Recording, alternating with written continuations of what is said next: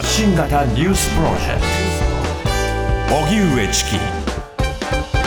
セッションでは、この時間は能登半島地震について輪島市などを取材した MRO 北陸放送の石橋弘隆アナウンサーに伺います。はい。石橋さん、こんばんは。こんばんは。よろしくお願いします。お願いしますよ。ろしくお願いいたします。さて、今日はどういった取材をなさったんでしょうか？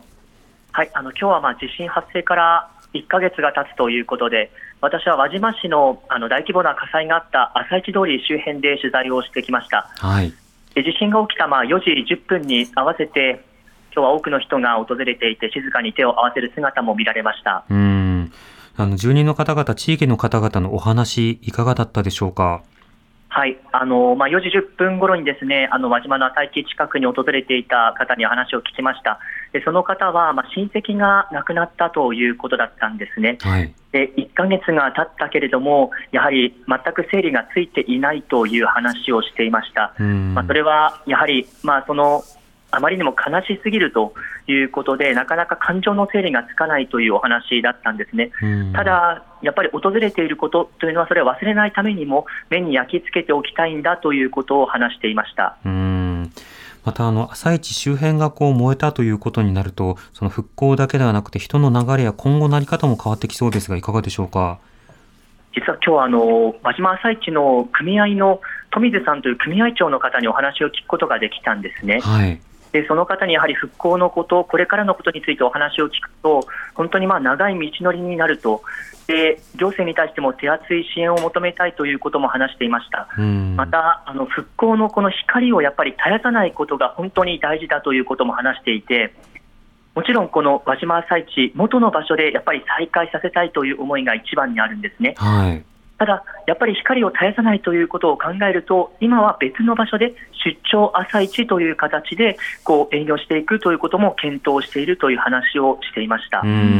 今、具体的に模索されている段階なんですね。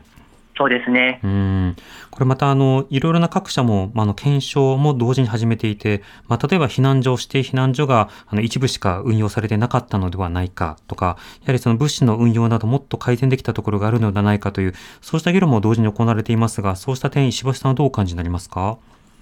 そうですね、やっぱりあの、まあ、今回もとかなり課題として感じているのは、やはりまあ道路問題というところがあって、それによってやっぱり支援が少し遅れたのではないかというあの一部報道ももちろんありますし、そういったや声を聞くことも取材を通してありますので、うん、やっぱり課題として道路問題というところは、やっぱり一番に来るのかなというところは感じてますねう。ーん、なるほど。また、今回の地震、あの、本当に継続的に取材なさってますけれども、この1ヶ月間の変化や、まだ残る課題などについてはいかがでしょうか？はいあのまあ、もちろん通れる道とか、あとは電気が少しずつ通ってきたりとかいう復旧も進んではいるんですね。はい。ただ、やはりこの1ヶ月という、まあ、暦上ではこう節目になりますけれども、まあ、1ヶ月経って、あの被災者の皆さん、精神的な疲れというのをかなり感じているようですね。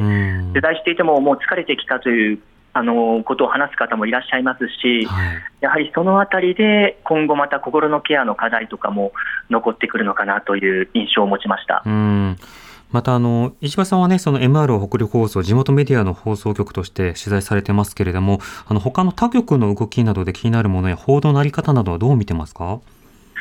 そうですね、あのまあ、報道のあり方、我々もまあ地元メディアということで、やっぱり地域にまあ寄り添っていくということは大切になってきます。はい。ただ、あのまあ、この1ヶ月が経って、例えば避難所が統合したりとか、炊き出しがなくなったりっていう、あの被災者にとって何でもない2月の1日なんですけれども、その節目で終了した支援があるっていうのは、これは事実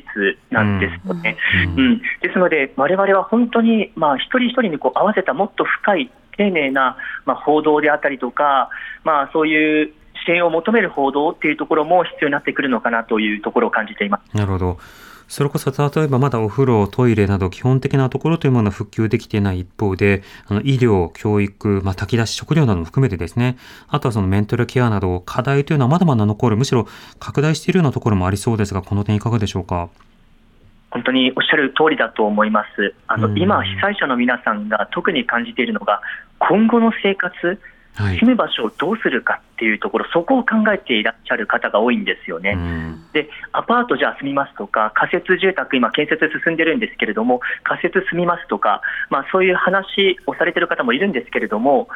一方でもちろんこう、募集で応募がまあできない人も中にはたくさんいらっしゃる、すべてのこの手続きを自分でやってるという方もいらっしゃるわけなんですね。うんこれを聞いて私は確かにまあ、鈴の方、まあ、能登の方、強いなと、人として強いなと思うこともあるんですけれども、ええでも一方で、これ、悲しいことだとも私は思っているんですね。うんそういう、まあ、やっぱりそのサポートというところがまだまだ、うーん、なかなか足りてないのかなというところを、今回、かなり実感していますね。うん。自分でできる方はいいですが、なかなか難しい方に対するサポートもそうですし、あの、より他に、まあ、力を注ぎたいところにどうぞ集中してくださいと言えるような、そういった体制も必要ですし、あの、ボランティアのね、あの、受け入れがようやくこう始まって間もないというタイミングではありますけれども、それらのニーズというのはむしろこれから模索していく段階ですか？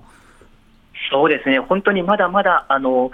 溜まっているその課題であったりとか、見えてきていない、こう、奥にこうあるニーズというもの、これをしっかりと拾い上げていくっていうことが、まあ、我々報道としてもそうですけれども、まあ、求められていくことかなというふうに感じます。うん。なあの、ボランティアの方々の動きというのはどうですか？あの、募集呼びかけられてから何か変化などお感じになりますか？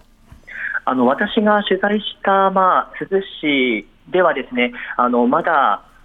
実際にボランティアの受け入れがという話、具体的な話はまだ進んではいないんですね。うん。なので、本当にこれは、まあ、市町によってボランティアが来る、来ないっていうところはまだあって、なかなかこう、うん、来てくれるのかなとか、うんそういうところを、まあ、住民の方もですね、不安に思っている方も中にはいるみたいです。なるほど。また、あの、ずっとその、元日からですね、その災害報道のモードで、あの、続けてこられた MRO 北陸放送の皆さんの、うん。その、まあ、社内の疲労感とか、そうしたお休みなどはどうですか？